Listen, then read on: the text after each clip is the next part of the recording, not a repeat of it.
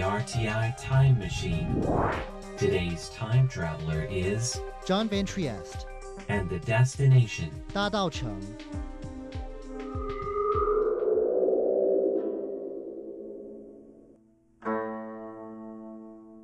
Few crops have impacted Taiwan's history the way tea has.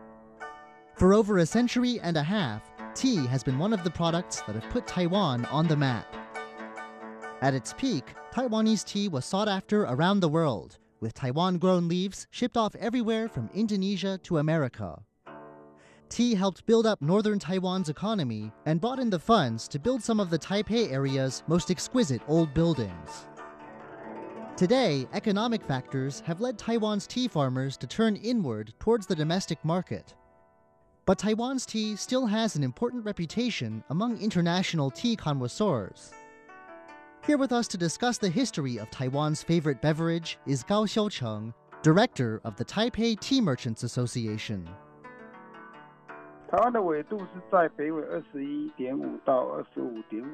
Mr. Gao says that Taiwan is perfectly suited for growing tea. Its latitude puts it on the boundary between the tropics and the subtropics, and its wet weather and fertile soil all provide fine conditions for tea bushes. Taiwan's high mountains, with their frequent mists and cool climate, are famed for the quality of their tea. But the lowlands, too, including those around Taipei, produce their own tea of an equally fine quality. 根据那个记载哈，它是从清干隆末期，大概在十八世纪末， Mr. Gao says it's hard to put an exact date on when tea first came to Taiwan, but records say it happened during the late 18th century. One story credits a man called Ke Chao with bringing the seeds for tea bushes with him across the Taiwan Strait. For a time, this early Taiwanese tea was grown mostly unknown to the outside world. But that changed in the 1860s when an ambitious British merchant named John Dodd settled in these parts. 其我们刚刚讲到早期就是那个很有名的那个呃英商哈，江刀的他进来， this was an age when foreign powers were forcing Asian ports open to trade. When the port of Danshui on Taiwan's north coast was opened, Dodd and others began to size up Taiwan's commercial potential. Though he knew it was a risky proposition, Dodd decided that northern Taiwan was a place for tea. His success and the success of other foreign merchants, with improved techniques and greater production, created Taiwanese oolong as an international brand. But foreigners are only part of the story. 可能是沟通上的关系，或者是人人际上哈，所以透过那个李春生 One key to Dodd's success was his comprador, Li Chunsheng, a Chinese Christian convert able to speak the local language and conduct business the local way. Li had great business acumen, great success, and a local reputation. Mr. Gao says that among tea merchants today, it is Li rather than John Dodd who's considered the real father of Taiwanese tea. As foreign firms made Taiwan oolong a hit in markets like the United States, local tea merchants found another success in a type of scented tea called baozhong tea. This tea was wrapped up in paper sachets and shipped off to Southeast Asia. The growing tea industry faced a crisis in 1884 and 1885 during the Sino French War. French warships blockaded northern Taiwan, preventing any tea from getting out. But despite this temporary trouble, tea continued to be profitable. 那因为大稻埕它本身是在靠近呃河口嘛，a town called Dadaocheng, since absorbed into Taipei, grew up early on as the center of the tea trade in northern Taiwan. Sitting on the Danshui River, it had a direct connection to the treaty port of Danshui and the sea beyond. In time, Dadaocheng's tea processing plants would bring in workers and capital, creating a bustling economy. The town's brick shop fronts, with Baroque stone ornaments, and its proud merchant headquarters, created the image many people still have of Old Taipei. Mr. Gao's own organization, the Taipei Tea Merchants Association, was founded in Dadaocheng during its early heyday. With close to 130 years of history, the Tea Association is the oldest trade union anywhere in Taiwan. 台北市茶商工会 是目前台湾最 the union was founded because there was a problem. As with much tea at the time, quality Taiwan tea was being mixed with inferior imports and sold off as the genuine thing. This damaged the tea's reputation and threatened to weaken demand. The union was formed not by laborers themselves, but at the command of Liu Mingchuan, the first governor of the newly created province of Taiwan.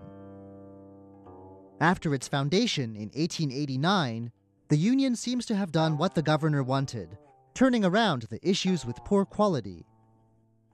The union ferreted out illegal tea sellers and enforced its standards on quality. But it was also a group worth the while for tea merchants to join. That's because the union was also charged with improving methods of tea production and boosting sales. It resolved disputes between tea sellers, and it also offered relief to the surviving family members of tea masters who died. 从那时候开始，我们就有在输出到土耳其、到苏联，那时候已经开始在输出了。 The nature of Taiwanese tea changed after 1895. That year, Japan took control of Taiwan as an overseas colonial possession. Two types of tea, oolong and baozhong, had long dominated exports. But Japanese agriculturalists introduced and developed new kinds of tea on Taiwan, a trend that has continued since then. Mr. Gao says that from the early 1900s, Taiwan's Japanese rulers worked on introducing black tea to the island. During the early 20th century, he says, the island was exporting this tea to Turkey and the Soviet Union. During the 1930s, Japanese agriculturalists built a tea research facility, and there in Taiwan's central heartland, they successfully introduced black tea from Assam, India. Since Japanese rule ended in 1945, new developments like Red Jade Black Tea Number 18 have also proven a hit. 那一九八零年以后，由于就是说台币汇率的升值，然后生产力的不足。 Mr. Gao says that the 1980s brought a big shift in Taiwan's tea industry.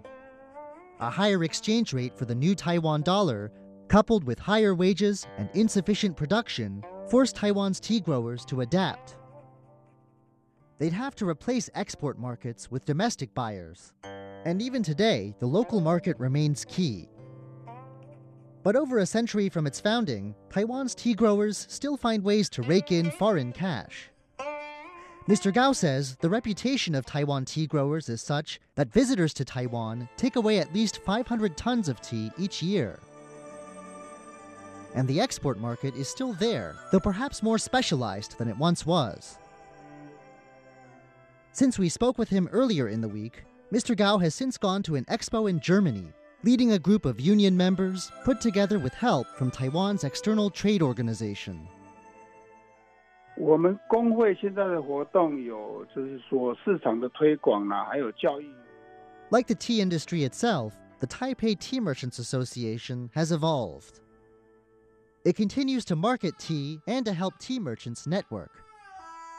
But the union is also aware of its historic nature and its responsibility to the future.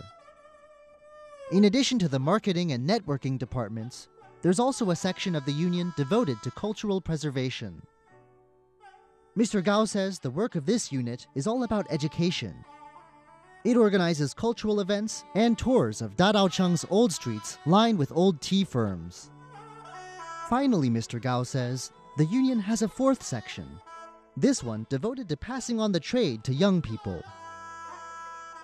He says there are around 30 young people signed up for courses, all fresh out of school, and many the children of union members. For these tea merchants of the future, the union holds classes on how the business works, with visits to tea farms and experience in actual tea shops. Mr. Gao hopes that with this instruction and guidance, the union will ensure that Taiwanese tea has a future to match its long past. I'm John Van Trieste, and I hope you'll join me again next week for another journey through time.